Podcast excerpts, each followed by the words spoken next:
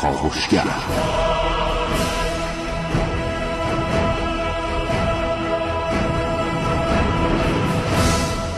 به نام خداوند بخشنده مهربان خانم آقایان دوستان شنونده سلام و صبح بر شما خوش. کاوشگر رو میشنوید زنده از رادیو جوان. تنها چند ماه پس از آتش سوزی ساختمان پلاسکو در چهارراه استانبول تهران یک برج در لندن جمعه حریق شد. این برنامه کاوشگر خواهد پرداخت به انعکاس خبری این دو واقعه. اینکه شبکه های فارسی زبان خارجی چگونه این دو حادثه رو پوشش دادن و در رابطه با این دو حادثه چه تحلیل هایی رو به بینندگان و شنوندگانشون ارائه کردند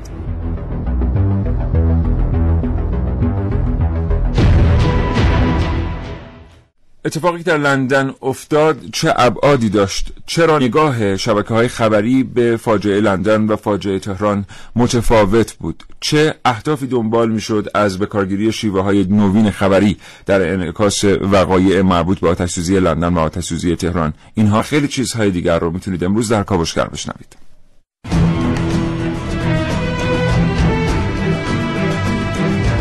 در این کاوشگر میشنوید. خودسوزی کاربران توییت های تنز فارسی در کاوشهای امروز من عارف موسوی. بررسی تکنیک های کنترل ذهن بی بی سی در کاوشگر امروز با من محسن رسولی. پایان گرمفل در پستر امروز کاوشگر با من حسین رضوی. در برنامه که من نازنین علیدادیانی بشنوید از هیاهویی برای چند لایک. صرفا به خاطر متر مربعی دو یورو. در کاوشگر امروز با من علی اقدم. امیدوارم فرصت داشته باشی و این برنامه رو تا انتها بشنوید. من سیاوش عقدایی دو گفتگو تقدیم حضور شما خواهم کرد با دکتر محمد ساجدی کارشناس رسانه و علوم سیاسی و همچنین قاسم قفوری روزنامه نگار و کارشناس مسائل سیاسی. این دو گفتگو به کوشش حمید قادری هماهنگ شدن. محسن صبح به نام خدا سلام و صبح بخیر خدمت همه شنوندگان خوب کاوشگر. امیدوارم هر جا هستن سالم و سلامت باشن. صبح بخیر. به نام خدا صبح شما هم بخیر و همچنین صبح شنوندهامون امیدوارم که روز خوبی رو شروع کرده باشید. امیدواریم همه روز خوبی رو شروع کرده باشن. با کی شروع می‌کنیم؟ با محسن, محسن. علی یا من؟ فرق نداره. بگو محسن. خب ببینید بی بی سی مقالات مختلفی منتشر کرده. خب می‌دونیم که یکی از خبرگزاری بزرگ دنیاست و خب تکنیک هایی که در این خبرگزاری داره استفاده میشه. در در واقع الگوی خیلی از شبکه های خبری دنیاست. و خب به روز هم میشه و هر کسی که وارد وادی خبر میشه سعی می‌کنه که بره حتما این تکنیک ها و الگوها رو یاد بگیره. اما خب ما در این برنامه بررسی خواهیم کرد که خود بی بی سی چطور در طول این چندین سال مقابل این تکنیک ها ایستاده یا بعضی موارد گافایی داده که میشه بهشون اشاره کرد و حالا بررسی می‌کنیم. مخصوصا در مورد اتفاقاتی که در ایران میفته یا کشورهایی که در منطقه غرب هستن. بله. اما در مورد همین حرفایی که محسن گفت یه نکته مهمی که وجود داره اینه که در مورد آتش سوزی برج گرنفل در مقایسه با برج پلاسکو یا ساختمان پلاسکو بی بی سی میزان و تعداد خبرهایی که منتشر کرده و تعداد detail هایی که از خبر منتشر کرده بسیار محدود تره یعنی یه تلاشی داشته بی بی سی برای اینکه در واقع یه سانسور خبری تو این زمینه انجام بده. این در حالی که سایت های دیگه مثلا گاردین و وبسایت های دیگه حتی CNN تعداد خبرها و دیتیل های و جزئیات خیلی بیشتری رو منتشر کردن از این قضیه. بیاید چشمامونو ببندیم و به یک آتش سوزی جزئی و احتمالی در سالهای آینده اونم تو یکی از شهرهای بزرگ دنیا سفر کنیم. به نظرتون در این آتش سوزی احتمالی واکنش ای مانند بی بی سی چه واکنشیه؟ اصلا به نظرتون تلخترین نوع حادثه آتش سوزی چه آتش سوزیه؟ در حالی که پلیس لندن اعلام کرده دست کم 12 نفر در آتش سوزی یک ساختمان مسکونی 24 طبقه در غرب این شهر کشته شدند گزارش ها حاکی از آن است که سرنوشت تعداد زیادی از ساکنان این مجتمع همچنان در حالی از ابهام قرار دارد. یکی از گزارش های اصلی سایت بی بی سی فارسی در رابطه با برج گرانفل لندن شامل متنی طولانی بود که تنها چند خط اون به حادثه آتش سوزی برج گرانفل اشاره داشت. شبکه بی بی سی فارسی سریعا به ارتباط دادن حادثه آتش سوزی گرانفل با پلاسکو تهران پرداخت. و با این ترفند یک بار دیگه گل به خودی کاربران و نویسندگان توییت های طنز فارسی رو روی صحنه آهسته به نمایش گذاشت. اونم با بازنشر توییت های فارسی که در زمان آتش سوزی پلاسکو نگاهی طنز به این حادثه دردناک داشتند. گل به خودی دوم کاربران توییت های فارسی مربوط به وقت بود که بعضی از اونها حتی قبل از اینکه بی بی سی فارسی اقدام به بازنشر توییت های زمان حادثه پلاسکو کنه مجددا توییت هایی رو در رابطه با مقایسه رفتار شهروندی در تهران و لندن در زمان آتش سوزی منتشر کردند. این توییت ها هم ساعتی بعد توسط شبکه بی بی سی فارسی منتشر شد. اون هم به جای پوشش خبری حادثه گرانفل لندن.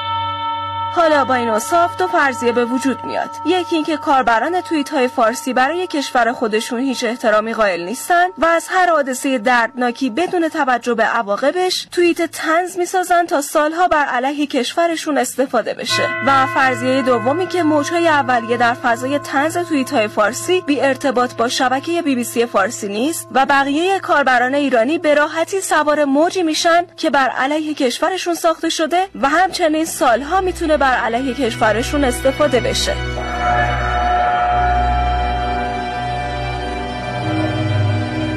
حالا به نظرتون تخترین نوع حادثه آتش سوزی خودسوزی این کاربران توییت های تنز فارسی نیست؟ عارف موسوی کاوشگر جوان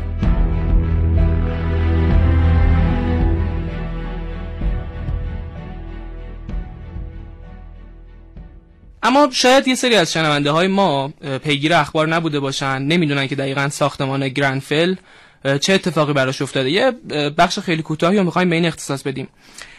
برج گرنفل که در واقع در غرب لندن واقع شده یه برج 24 طبقه بود که مسلمان نشین نوشتند توی وبسایت ها اما این شکلی نیست. یه تعدادی مسلمان درش زندگی می‌کردن که اتفاقا نجات خیلی از آدمایی هم که در داخل برج زندگی می‌کردن در واقع مربوط و منوط به همون مسلمان هایی که در برج زندگی می‌کردن. علت هم اینه که ساعت یک و 24 دقیقه صبح یه دود سفیدی از یکی از طبقات یعنی از یکی از واحدها در طبقه چهارم بیرون می‌زنه. مسلمان ها بیدار بودن و خب مشغول این بودن که سحری میل کنن و متوجه این دود سفید میشن. این دود سفید از اتصالی یخچال یکی از واحدها در واقع ایجاد شده اتصالی برق بوده که بعد فرش سوخته و بعد از اون این دود سفید زده بیرون. مسلمون ها در واقع از محل گریختن و با فریادی که داشتن بقیه هم متوجه کردن. اما این برج برج مسلمان نشین نبوده. شاید می‌تونم بگم از 600 نفری که در داخل برج زندگی می‌کردن به زحمت 40 الی 50 نفر گزارش شده که مسلمان ها بودن. 50 خانواده بله مسلمان آره. ها بودن. 40 50 خانواده مسلمان ها بودن. و الباقی دیگران بودن چون 600 نفر حداقل توی برج زندگی می‌کردن. البته به لحاظ رسانه‌ای مسلمان نشین خواندن این برج دلایلی داره و به لحاظ تاثیرگذاری ذهنی می‌تونه هدفمند انجام شده باشه. درسته. اما خب به خاطر شباهت ظاهری برج گرنفل به برج پلاسکو در تهران بعد از اینکه در واقع این اتفاق برای برج گرنفل افتاد خیلی ها در فضای مجازی حتی کاربران خارجی این رابطه این اتفاق رو به اتفاق پلاسکو ربط دادن و اسم پلاسکو لندن رو برش گذاشتن. ساختمون به طور کامل سوخته. حالا در مورد نحوه سوختنش اینکه چطور شده که توی در واقع در داخل لندن یه ساختمانی به این بزرگی به این شدت سریع سوخته. در واقعش توضیح در موردش توضیح خواهم داد. اما هنوز فرو نریخته. هم دلیل داره. اما شهردار لندن صادق خان اعلام کرده که به زودی این ساختمون تخریب خواهد شد. عمدن به خاطر اینکه شدت آتش سوزی باعث شده که در واقع سیستم های داخلی ساختمون به هم بریزه. هر آینه ممکنه که ساختمون فرو بریزه. بله. بله. یه دو تا نکته اینجا باید اشاره کنیم. یکی در مورد برنامه‌ای که الان شنیدیم. ببینید بحث نظرهایی که ما می‌ذاریم تو فضای مجازی و کامنت هایی که می‌ذاریم و استفاده که شبکه ها می‌کنن. ببینید یک تکنیکی که بی بی سی داره و سایر شبکه ها هم دارن از این تکنیک بهره می‌برن اینی که میاد نظرسازی می‌کنه از نظرسنجی ها بله. نظرهایی جمع می‌کنه هر اتفاقی میفته یا بهگزین می‌کنه نظراتی که به دستش رسیده و به ترتیبی اونها رو میچینه که بتونه یک جریان رو رقم بده. اون پیامی که خودش می‌خواد بله. رو ازش برداشت بکنه. و این اتفاق حالا در حادثه پلاسکو بود در حوادث چهارشنبه دو هفته پیش در تهران حوادث تروریستی تهران هم ما شاهدش بودیم که هر موقع هر اتفاقی میفته میگه که نظر خودتون رو در این باره اگر مایل بله. هستید به کانال تلگرام ما یا از طریق شماره تلفن هایی که اعلام می‌کنه ارسال کنید و اینها رو میاد حالا چه تو کانال تلگرامی خودش میگه که مثلا فلانی از تهران فلانی مثلا از اصفهان چه نظری داشت و اینا رو میچینه جوری که کنار هم اون ترتیب چینشش هم ترتیبیه که اون تأثیری که می‌خواد رو بر ذهن بذاره.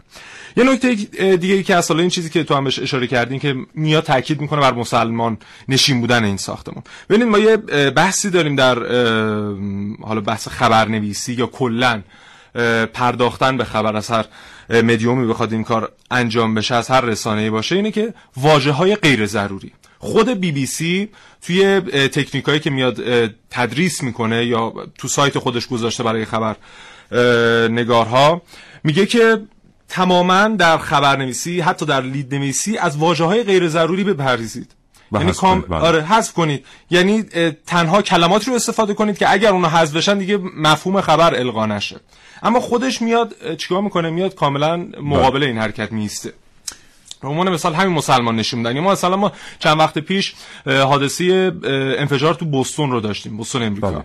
اونجا میاد میگه که مثلا تروریستایی که اومدن اونجا رو منفجر کردن پنج وعده در روز نماز میخوندن.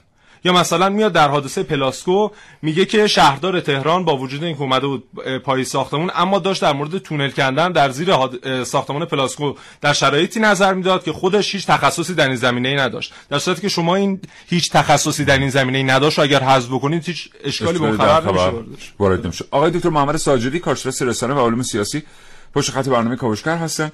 آقای دکتر ساجری سلام می‌کنم به شما. سپاسگزارم از اینکه این دقایق رو شکیبا بودید. من هم سلام عرض می‌کنم خدمت شما شنوندگان ارجمند. صبح شما بخیر. در خدمت شما هستم. بخشی از گفتگو رو جناب ساجدی شنیدید.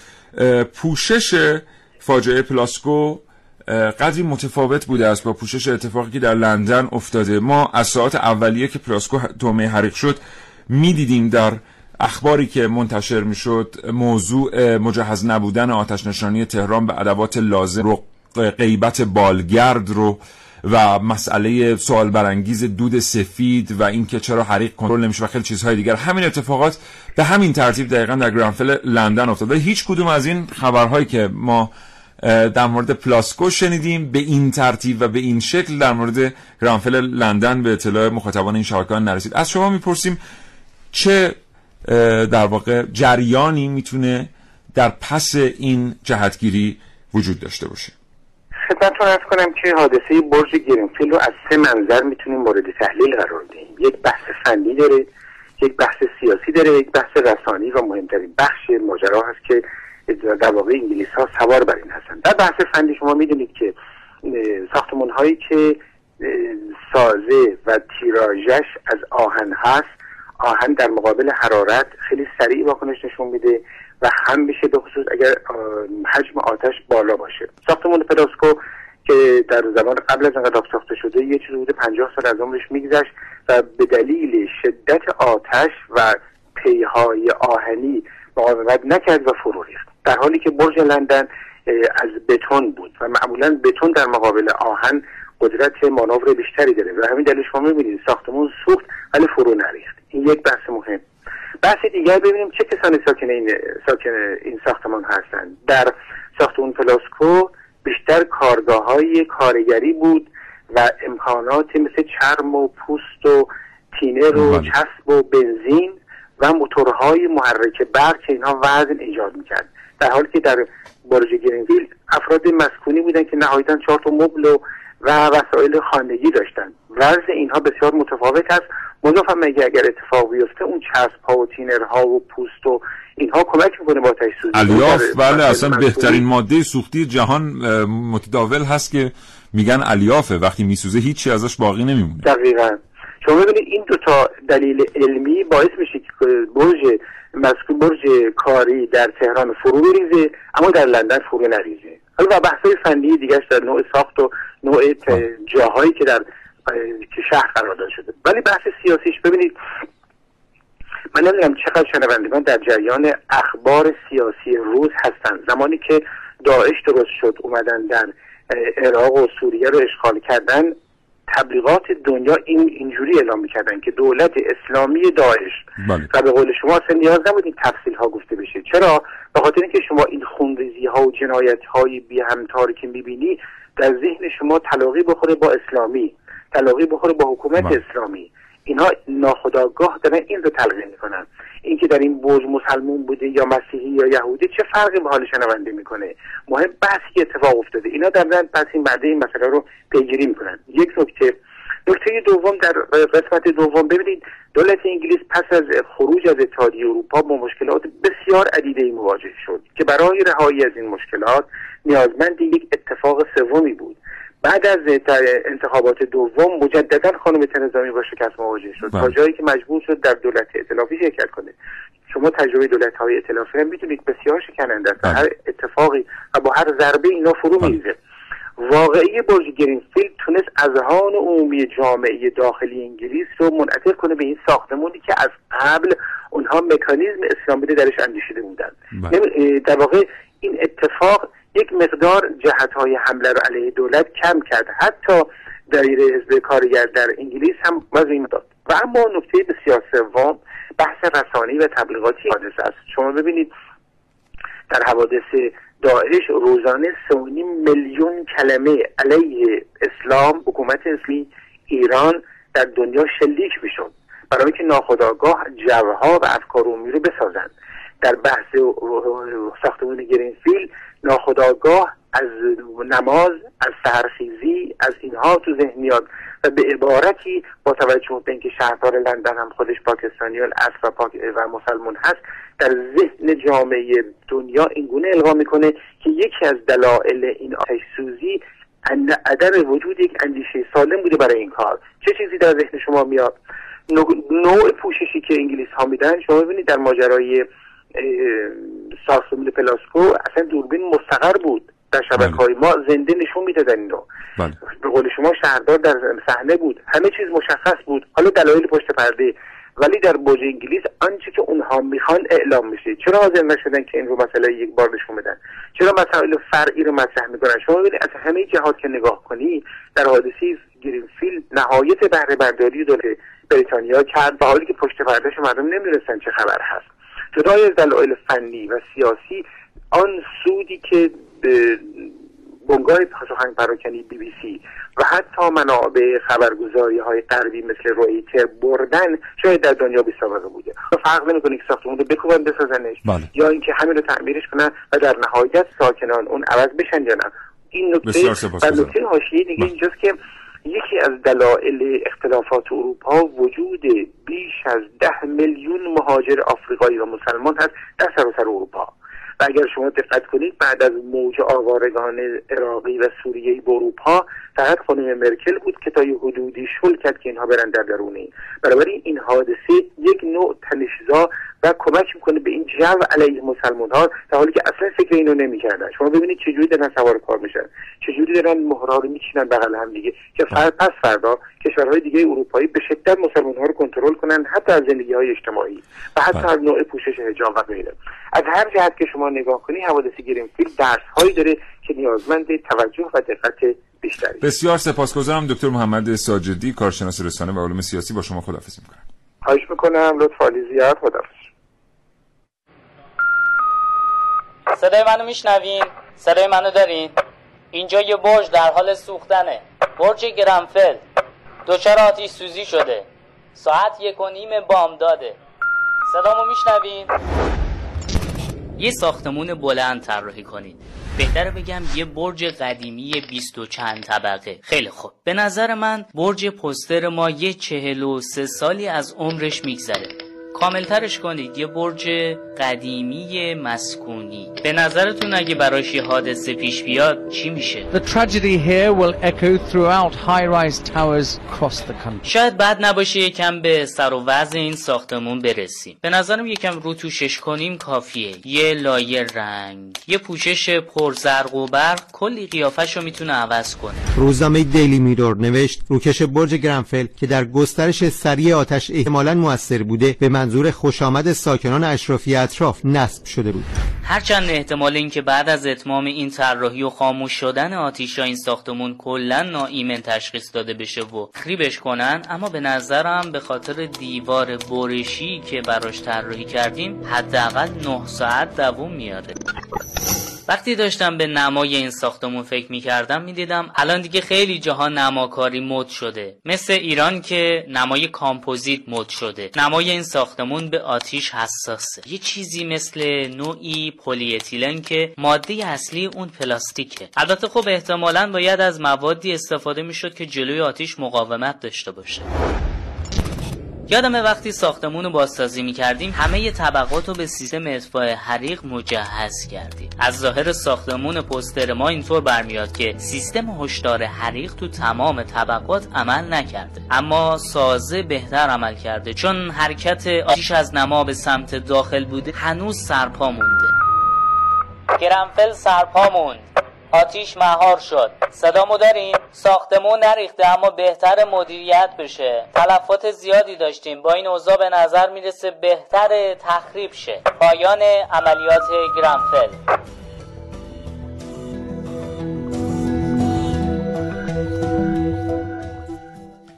علی اقدم درباره آیتم حسین رضوی که الان پخش شد شنیدیم یه نکته رو باید بگم. می‌دونید چرا کبریت وقتی آتیش می‌گیره شعله به سمت بالا حرکت می‌کنه به صورتی که جاذبه زمین رو به پایینه؟ نه. بخاطر سبک بودن گاز قابل اشتعال؟ نه. حتی سبک بودن هم یه بخشیشه. ببین الان مثلا ما اگر یه کبریتی رو در فضا شرایطی که هوا وجود نداره جو وجود نداره روشن کنیم آتیشش به پایین میاد. عجب. و دور خود کبریت رو خواهد گرفت. مثل یه کره دور خود کبریت رو می‌گیره. اما خب ببینید در درباره برج گرنفل و برج پلاسکو در تهران یه اتفاقی افتاد. نگفتی چرا؟ الان میگم همین دارم توضیحش میگم ببینید آتیش از یه جایی تو طبقه چهارم شروع میشه به خاطر یه اتصالی برق که حالا خیلی مهم نیستش. از یه پنجره شکسته میاد بیرون. خب از پنجره شکسته که میاد بیرون اول برخورد می‌کنه به در واقع پوشش ACM یا آلومینیوم در واقع پوشش آلومینیومی که بیرون aluminium composite material که بیرون ساختمون فرا گرفته بودش. پوشش آلومینیومی برای اینکه عایق باشه عایق سرما و گرما باشه در میانش یه پوشش پلی اتیلنی قرار داره. کارشناسا اینو در به این صورت گفتن در در موردش شمعی در بین دو صفحه فلزی. وقتی این آتش به این سمت حرکت می‌کنه به بیرون که می‌رسه چون فضای در واقع چون هوا از در واقع هوا از خود شعله dense تره یعنی چگالتره. چگالتره. بله. وقتی این اتفاق میفته هوا میاد زیر شعله رو می‌گیره شعله به سمت بالا حرکت می‌کنه به صورت اتوماتیک. اما این پوشش آلومینیومی که بیرون وجود داشته این قضیه معروف به خاطر دو یورو هم این بود. پوشش آلومینیومی که قرار می‌گیره نوعی کامپوزیت داخلش استفاده شده بوده که کامپوزیت نسوز نبوده. و اگر متر مربعی دو یورو بیشتر خرج می‌کردن توی این ساختمون این پوشش آلومینیومی اصلا به این, به این ترتیب نمیسوخت. وقتی سوز در واقع سوختن پوشش آلومینیومی شروع میشه یه جریان هوای تونل هوایی ایجاد میشه که به طرز بی سابقه ای به شعله رو به سمت بالا میرونه و شعله ها می‌تونن در عرض تقریبا 6 ساعت کل ساختمون رو نابود کنن. به این ترتیب. اما خب اگر اون دو یورو خرج می‌شد اون دو یورو توی هر متر مربع از اون ACM خرج می‌شد اصلا این شعله به این ترتیب رشد نمی‌کردن. بله. چرا ما توی اون ساعت اولیه بالگرد نمی‌بینیم؟ در اطراف ساختمان. ولی همین بالگرد رو که در پلاسکو ندیدیم خیلی مشکل داد همه در اومد داره بعد دود سفید یادت هنوزم که هنوز پیاماش داره بر من تو شبکه اجتماعی میاد که این دود سفید نمی‌دونم دود مربوط به یک ماده شیمیایی که استفاده میشه واسه تخریب ساختمان ها شما عکس دو تا ساختمون تو دنیا بیارید که موقع تخریب دود سفید ازش در بیاد. یا با آتیش کی ساختمون آخه تخریب می‌کنه؟ یا تخریب چی ها هم میگن که همچین چیزی وجود نداشته. ولی خب مثلا خیلی ها توییت کرده بودن از خود ایرانی ها که این دود سفید یه چیز خیلی مشکوکی و نگاه کنید به عکس اولیه حادثه لندن همین دود سفید رو می‌بینید. به حال دود یا سفید یا سیاه بستگی داره اونجا چی میسوزه خیلی نمیشه. ضمن که زیر ساختمان پلاسکو مخازن بسیار بزرگ گازوئیل بود و کسانی که آشنا هستن با سوختن گازوئیل می‌دونن که دودی به این رنگ رو متساعد می‌کنه وقت سوختن. علاوه بر گازوئیل هر هم ساختمان پلاسکو هم ساختمان گرنفل از یه اتصالی برق شروع شدن. علاوه بر گازوئیل سوختن پوشش روی سیم ها هم دود سفید ایجاد می‌کنه. بنابراین اصلا اون دود سفید هیچ دود سفید مشکوکی نیست. حالا این دود سفیدی که نه سه چهار روز از زیر زمین در میومد این به خاطر مخازنی بود که زیر ساختمان پلاسکو وجود داشت ببینید یه نکته از در مورد اون هلیکوپترای اون ساعت اولیه که گرنفل آتش می‌گیره ما یه تصاویری می‌بینیم که این معلومه این تصاویر با هلیکوپتر فیلم برداری شدن. یعنی یک هلیکوپتر میاد اما هلیکوپتر هلیکوپتر یکی از خبرگزاری ها بوده برای اینکه بیاد در واقع تصاویری رو دریافت کنه یه نکته دیگه که هست اینه که خب خیلی ها گفتن که در حادثه گرنفل خیلی از آتش نشان ها اصلا تصمیم گرفتن که وارد ساختمان نشن. ولی خب در نقطه مقابلش ما پلاسکو رو داشتیم که آتش نشان 150 پایگاه تهران اومدن و هر کدوم هرچه در توان داشتن حتی از شهرستان ها اگر تجهیزاتی کم بود که کم نبود واقعا ارسال می‌شد. و در اون دوران می‌گفتن هم اواخر دی بودی صحبت می‌کردیم با علی. آره زمانش اواخر دی بود. می‌گفتن که چرا از نردبون های بلند ارتفاع بالا استفاده نمیشه برای خاموش کردن پلاسکو؟ در صورتی که در همه جای دنیا مرتفع ترین نردبانی که وجود داره برای آتشنشان ها 56 متره.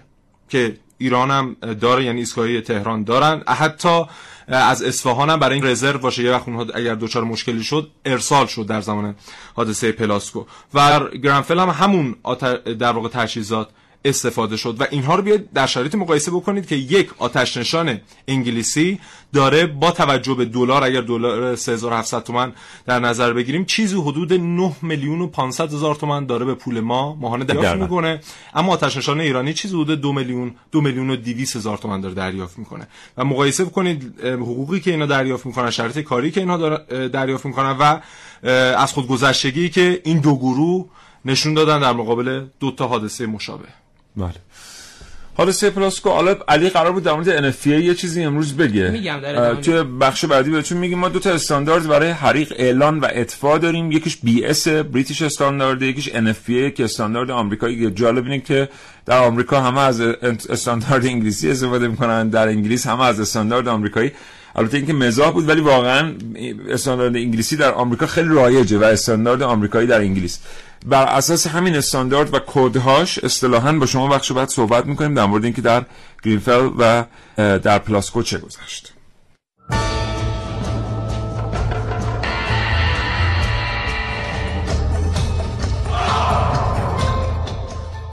سلام مرتضی شاه سلام هستم تهران به نظر من ساختمان پلاسکو اگه مسکونی بود تلفاتمون خیلی بیشتر از این حرفا می‌شد. با اینکه آتش نشانی کارش خوب انجام داد با اینکه مردم بعد آتش نشانی اما ساکنین ساختمون رو داشتن. اما اگه مسکونی بود خیلی بیشتر از این حرفا می‌شد یک فاجعه خیلی بزرگتر و شدیدتر میشه خدا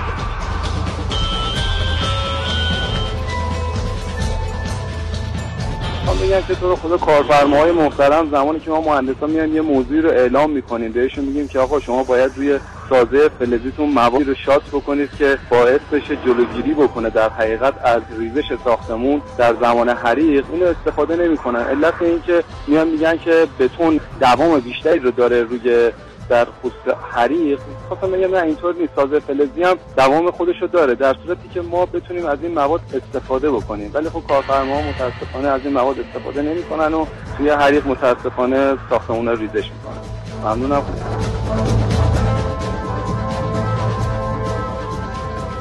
من سوالی که برام پیش اومد این بود که اون اتفاقی تو لندن افتاد. از شب تا صبح اون برج میسوخت و پوشش نماش موادی بود که آتشدان بود قابل اشتغال بود. ولی این برج فرو نریخت.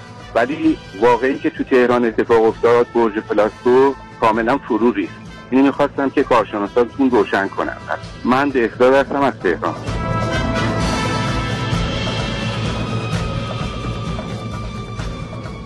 در خصوص اتفاقات پس از آتش سوزی ساختمان گرانفل خدمتتون بگم که یک نکته که خیلی جالب توجه بود این بود که مردمی که تخلیه شده بودن از ساختمون بعضشون با مصاحبه صورت می‌گرفت می‌گفتن ما شب رو تا صبح در خیابان ها سپری کردیم و الان چند روز آواره و این نکته خیلی جالبه که دولت انگلستان حتی معمنی رو برای اینا فراهم نکرده یک جایی رو که حداقل اینا بتونن سپری کنن. و این نکته خیلی جالب توجهه که اگر این اتفاق در کشور ما میافتاد مطمئن باشید این بارستر از همه چی بهش پرده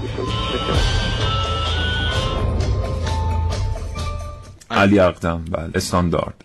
استاندارد NFPA ببینید در رابطه با fire fighting یا aerial fire fighting تو استاندارد خاموش کردن آتش از طریق ادوات هوایی. بله. بله. یه استانداردی توی NFPA داریم با الزام اطفاء نه اعلام. که در واقع توضیح میده که یه هلیکوپتر بال هلیکوپتر آتش نشان در چه ساختمون هایی قابلیت استفاده داره با چه شرایطی و در چه ساختمون هایی قابلیت استفاده نداره. متاسفانه خیلی از ماها خود ما کاربرا زمانی که ساختمون پلاسکو آتش گرفته بود به این قضیه دامن زدیم. اولا دوستان شنونده بدونید که هلیکوپتر fire fighter اصلا در ساختمان پلاسکو قابل یعنی feasible نبوده استفاده کردن امکان ازش استفاده امکان استفاده سودمند نبوده. سودمند بله. نبوده. اینا استاندارد اینا اصطلاحات خود استاندارد من عذرخواهی می‌کنم که انگلیسیشو به کار بردم. قابل استفاده نبوده. اما ما خودمون توی توییت هامون توی در واقع پست هایی که توی شبکه های مجازی گذاشتیم این موضوع رو به مسخره و شوخی گرفتیم. اینکه ما نداریم همچین هلیکوپترهایی رو هیچ موقع نمی‌تونیم بسازیم و اینکه اصلا بلد نیستیم شاید ازشون استفاده بکنیم. این واقعیت نداره. توی ساختمان پلاسکو به دو دلیل نمی‌شد از هلیکوپترهای بال در واقع آب پاش استفاده کرد. یکی فاصله بین ساختمون ها بوده که هلیکوپتر باید بتونه یه قدرت مانوری داشته باشه بین ساختمون های باید بتونه در واقع در اطراف ساختمان در ارتفاع بسیار پایین بچرخه. بله. بله. این این امکان باید واسش وجود داشته باشه. و دوم شرایط ساختمان پلاسکو در حال سوختن. که ببینید وقتی یه حجم زیادی از آب توسط کنون هلیکوپتر توسط توپ هلیکوپتر پرتاب میشه و شلیک میشه اون آب خودش می‌تونه باعث ایجاد تخریب بشه. بله به دو دلیل. یکیشو بهش میگن پوشبک یا فشار به عقب که اگر به ستونهای ساختمون در حال چون ستونها بازم از می‌خوام از یه اصطلاح انگلیسی استفاده می‌کنیم فارسیشو میگیم. ستونها در اون حالت در حالت ملت داون یا ذوب قرار دارن. دمای 500 یعنی درجه. دمای 500 درجه قرار دارن. شما با فشاری که توپ آبافشان هلیکوپتر میاره می‌تونید بهشون آسیب بزنید. یه مشکل دیگه ای که وجود داره اینه که تمام سازه فلزی ساختمان بخاطر رسانه بودن فلز یک دمای متعادلی رو داره. شما قسمتی از ساختمان رو ناگهان سرد می‌کنید. قسمت بله. بزرگی از ساختمان رو ناگهان سرد می‌کنید که خودش باعث پیچیده شدن اصطلاحا تویست شدن تغییر شکل پیدا کردن یه تنشی به فلز ها ایجاد میشه. یه تنشی به فلز ها وارد میشه. بنابراین ما توی ساختمون پلاسکو به گفته بسیاری از کارشناسان نمی‌تونستیم از هلیکوپترهای در واقع آب پاش استفاده کنیم. اما همین قضیه در مورد ساختمان گرنفل به یه ترتیب دیگه است. این هم باز به گفته کارشناسان. من یه عکسی رو اینجا آوردم داخل استودیو حالا با اینکه خواهیم در روی بله... وبسایتمون و در کانالمون می‌تونن دوستان ببینن. ببینید اطراف ساختمان گرنفل رو که نگاه می‌کنید ما سه تا در واقع محل داریم که این سه حلی که در واقع اصلی ترین محل های اطراف ساختمان گرنفل هستن از لحاظ ارتفاع بسیار پایینن. یعنی در برابر ساختمان گرنفل اصلا هیچ محسوب میشن. یعنی یه نقاطی هستن که تقریبا میشه گفت همسر چون مثلا چهاردهم برج گرنفل دیگه تقریبا خیلی از اینا بالاتره. تازه طبقه چهاردهمش. یکیش در واقع یه مرکز ورزشیه که در واقع سمت شمال شرقی قرار داره و یه آکادمی که دقیقا مقابلش قرار داره. توی ساختمان گرنفل هم به جهت اینکه سازه سازه بتونی بوده و پرتاب آب درش باعث نمی شده که در واقع بخشای فلزی دچار تویست و در واقع تنش یا تنش بشن. و یکی هم به خاطر مقاومت خود ساختمون مقاومت شرایط ساختمون می شده و فضایی که دور ساختمون وجود داشته می شده که از هلیکوپترهای بالگ... از هلیکوپترهای آبپاش استفاده کرد.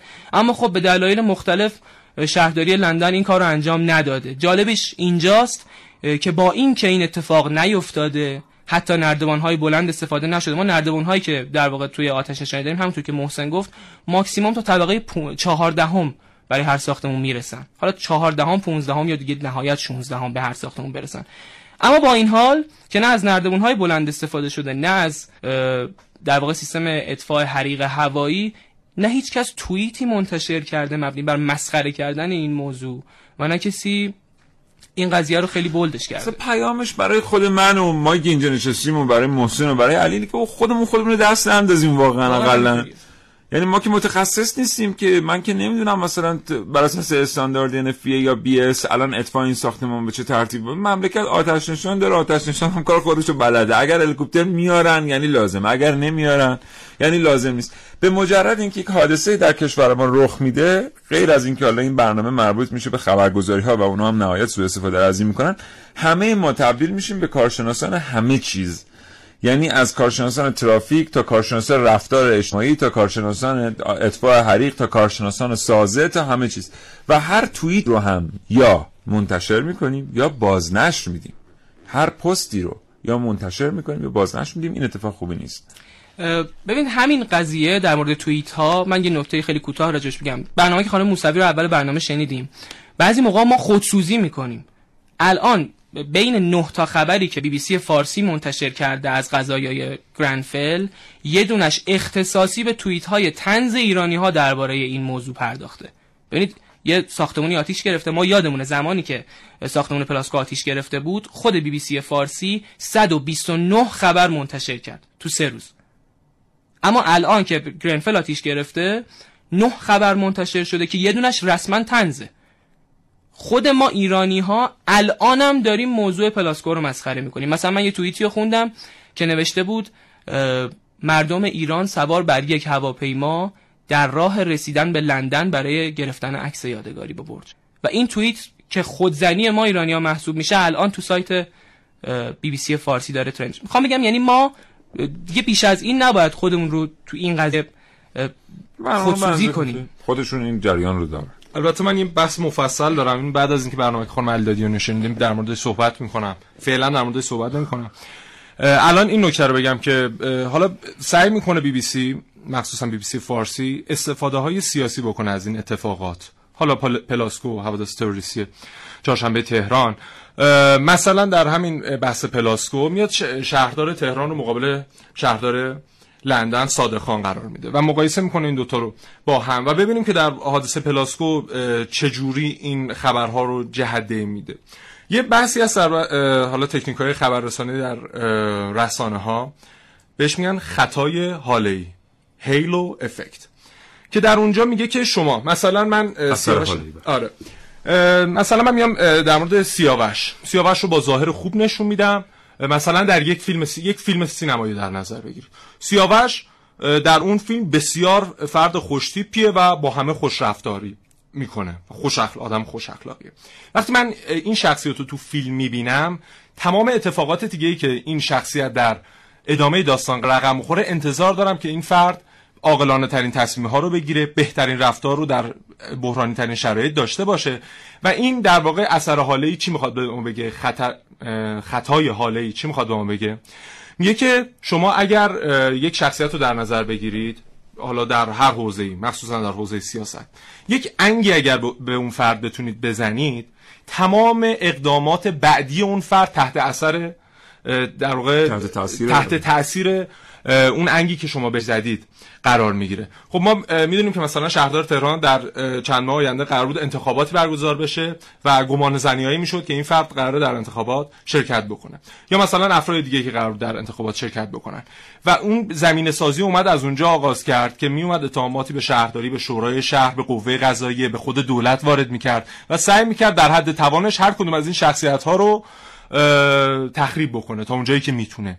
و اینها رو حالا در نهایت بخواد اون برداشتی که خودش می‌خواد از این اتفاق رو ببره. و خیلی از این تکنیک خطای حاله ای بهره بردن این اتفاق پلاس اساسا در مورد خبرگزاری های فارسی حالا بچه‌ها دارن به جزئیات و تکنیک ها اشاره می‌کنم من می‌خوام به موضوع دیگری اشاره کنم به سوالی که همه ما ایرانی ها بعد خودمون بپرسیم و البته همه مردم جهان. یه زمانی وقتی این شبکه های تفریحی آمده بودن شبکه های فارسی زبان من از تمام کسانی که مخاطب این شبکه ها بودم میپرسیدم که واقعا فکر می‌کنید یک شبکه با این عرض و طول آمده پول فرستنده ماهواره داره میده برای اینکه من و شما اوقات خوشی در کنار سر همسرمون داشته باشیم و بتونیم لذت ببریم از ساعت زندگیمون. و بتونیم فیلم و سریال خوب ببینیم. یعنی یک عده آن طرف دنیا در دنیایی که هیچ گربه برای رضای خودم موش نمی‌گیره یک ستایتی معطل است و یک گروهی اونجا دارن فیلم دوبله می‌کنن برای اینکه من و شما سبد رسانه ایمون رنگین تر بشه و اینها. همین سوال در مورد خبر هم باید پرسید. ما داریم در مورد یک بنگاه خبری صحبت می‌کنیم که میلیون ها پوند در سال هزینه شه آیا واقعا این میلیون ها پوند در سال داره صرف میشه که ما مطلع باشیم از اینکه پیرامونمون چی میگذره؟ فقط برای اینکه ما ایرانی ها عادلانه به اخبار صحیح در از سراسر جهان دسترسی داشته باشیم. اونم یک بنگاه خبری که اگه چارت سازمانیشون نگاه کنید خیلی اطلاعات در موردش پیدا می‌کنید. بنگاه خبری که در واقع به ترتیبی MI6 مدیرش رو تعیین می‌کنه.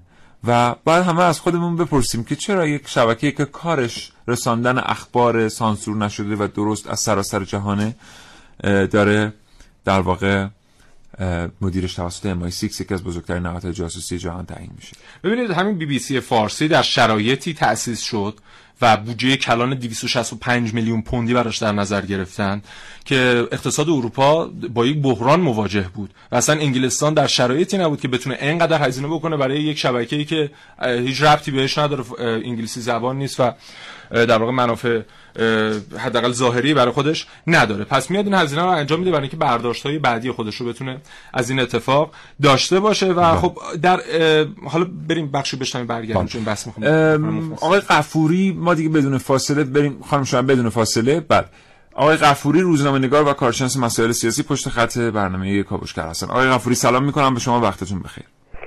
بنده سلام دارم خدمت شما شنوندگان عزیز. حالا احوالتون خوبه؟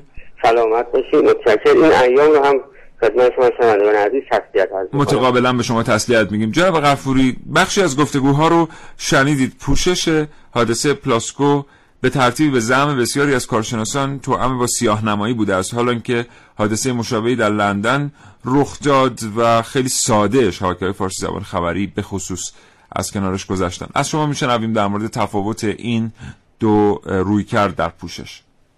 بسم الله الرحمن الرحیم. ببینید که ما در پوشش خبری و دو تا حادثه که تقریبا برخی نظام اجتماعی سیاسی رو با هم شبیه میدن مسئله پلاسکو و مسئله که در گرنفل لندن روی داد. روی پوشش خبری ما یک مقایسه اگر تو رسانه‌های خارجی داشته باشیم.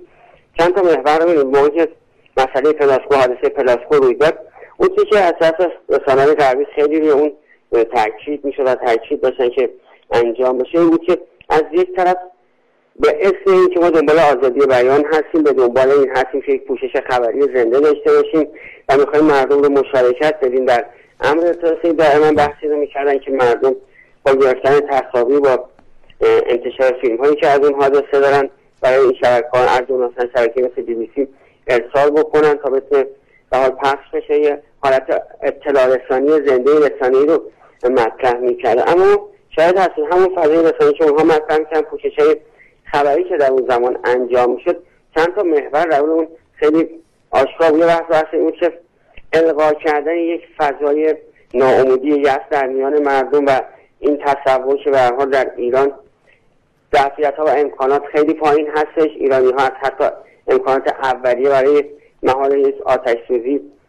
ناتوان هستن. این امکانات رو ندارن. و طرف این القا بین مردم رو ایجاد بکنن که در کشوری مثل ایران هیچ کسی نیست از مسئولین و هیچ امکاناتی وجود نداره که بخوان به داد مردم برسن مشکلات مردم رو حل بکنن و سعی می‌کنن از یک طرف اهمیت گذاری بکنن از اون حجم حادثه ای که روی داده بود و از طرف دیگه الغای این تصور در بین مردم رو داشتن که در حال نظام و ساختار جمهوری اسلامی در حال کمکاری هستش در امداد رسانی و کمک رسانی به مردم و اون بودی که بیشتر سعی میشن یک بود انسانی بهش داده بشه در حالی که اون بخش اصلی و اینکه بسیاری از اون قربانیان اون حادثه آتش هایی بودن که در حال خدمت رسانی به مردم. این بخش ها رو کمرنگ می‌کنن و وقتی دیگه که مطرح می‌کردن دائم در حال سیاسی کردن فضا بودن. یعنی با توجه نزدیک بودن فضای انتخابات شاهد بودیم که رسانه های غربی از جمله بی بی سی تلاش داشتن تا اون رو به یک محلفه سیاسی و درگیری های جناحی مبدل بکنن و چنان القا بکنن که حال اقداماتی که داره انجام میشه نه برگرفته از خدمت رسانی نظام و مسئولان به اون بلکه مسائل سیاسی هستش و مسائل انتخاباتی سعی می‌کنه. اما جالب هستش که حادثه گرنفیل که اتفاق افتاد ما شاهد هستیم. رسانه هایی مثل بی بی سی از یک طرف خیلی کم رنگ شروع کردن این مسئله پردازش کردنش. کمکاری هایی که انجام شد فضای رسانه‌ای که مطرح بود و اون چیزهایی که شاهدان عینی مطرح می‌کرد مبنی بر اینکه اصلا اقدامات و کمکاری هایی که از سوی انجام شد و حتی این مسئله که آتششان ها و اون مسئولین که باید به امداد خانمی پرداختن و بیشتر از اینکه به فکر مردم باشن به فکر خودشون بودن و اینکه نخواهند به دل آتیش بزن و بخوان این مشکلی که ایجاد شده رو حل بکنن در کنار اون شاید از این بخشی از مسائل حاشیه‌ای رو پررنگ کردن مسئله اینکه چه تعدادی از این اطراف از این حادثیزان از پناهجویان بودن یا از اطراف کشورها بودن مسائل حاشیه‌ای رو بله. اما تکنیک های رسانه‌ای معروف کردن بله. اصل موضوع بله. حادثه که می‌دونن کمکاری هایی که از مسئولین انجام ما شاهد هستیم که دائما با مسائل حاشیه‌ای شروع کردن کمرنگ کردن اون وضعیت بسیار سپاسگزارم آقای قاسم غفوری روزنامه نگار و کارشناس مسائل سیاسی. آرزوی سلامتی می‌کنم براتون. خدا نگهدار. خواهش می‌کنم. سلامت باشین. خدا نگهدار.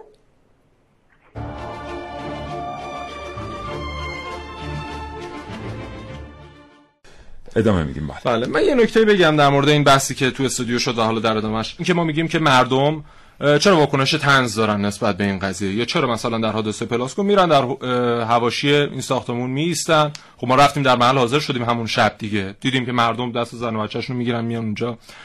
انگار مدن یک چیز تفریحی رو دارن نگاه می‌کنن. 5 ساله هم دیده شده. آره دقیقا. و میپرسیدیم خودمونم بودیم اونجا. همین دیگه میگم از نزدیک دیدیم و بله. شاهد این قضیه بودیم. خب سوال خب ما ماشین رو داریم مذمت می‌کنیم میایم اینجا میشینیم پشت میکروفون مذمت می‌کنیم که مردم چرا این گونه رفتار ما این کار نکردیم و نمی‌کنیم ولی اگر بکنیم بله. اگر بکنیم حالا اون چیزی که تو مثلا فضای مجازی مطرح میشه. ببینید ما کجا زمانی که یک فرد مثلا از سن صفر سالگی می‌رسه به سن سی سالگی و مثلا یک مدرک لیسانس یا فوق لیسانس یا دکترا می‌گیره. یا اصلا این مدرک رو نمی‌گیره حداقل اون 12 سال مدرسه رو طی می‌کنه. کجا بهش آموزش دادیم که در مواقع اضطراری باید چگونه رفتار بکنه؟ کجا وسط اون اتحادهای مزدوج و دو جمله و سه جمله بهش گفتیم که آره بهش گفتیم که شما باید در گروه اتحاد داشته باشید بتونید توی یه کار گروهی انجام بدید و انقدر ما گیر میدیم که بله. ایرانیان نمی‌تونن کار گروهی انجام بدن. کجا وسط این اون همه درس و این اتفاقاتی که افتاد و ما مثلا مجبور بودیم فلان انتگرال رو به قول تو حل بکنیم. به ما یاد دادن که چجوری پول در بیاریم از جامعه که داریم در زندگی می‌کنیم. چجوری هم رفتار کنیم آره. و زمانی که ما بتونیم آموزش درست بدیم می‌تونیم در واقع انتظار داشته باشیم که مردم هم واکنش های خوبی در زمانهای بحرانی داشته باشن. تا زمانی که این آموزش نباشه این انتظارها آنچنان نیست. یه نکته خیلی کوتاه بگم. زمانی که ساختمان پلاسکو حادثه اتفاق افتاده بود همین بی بی سی تیتر می‌زد که خبرها در ایران به شکل عجیبی در حال سانسور شدنه. اطلاعات و در واقع ریز مسائل حادثه گفته نمیشه مردم. این در حالی بود که در ایران واقعا این اتفاق نمیافتاد. همه خبرها ریز به ریز به صورت زنده داشت پخش می‌شد. بله. دیروز یک شایعه ای در فضای مجازی و در روزنامه های مختلف انگلیس به وجود اومد که یک D-Notice به بی بی سی و به سایر در واقع رسانه های انگلیسی داده شده. D-Notice چیه؟ D Defensive and Security Media Advisor Notice یعنی خلاصه به رسانه میگن که در مورد آره در مورد این موضوع حرفی نزن. آره. این در واقع D-Notice داده شده به رسانه ها و یه سانسور خیلی بزرگی در بی بی سی مخصوصا داره اتفاق میفته. بسیار سپاسگزارم. علی اقدم متشکرم حسین رسولی وقتی این برنامه به پایان رسید. دوستان هر جایی که هستید سلامت و سربلند باشید. خدا نگهدارتون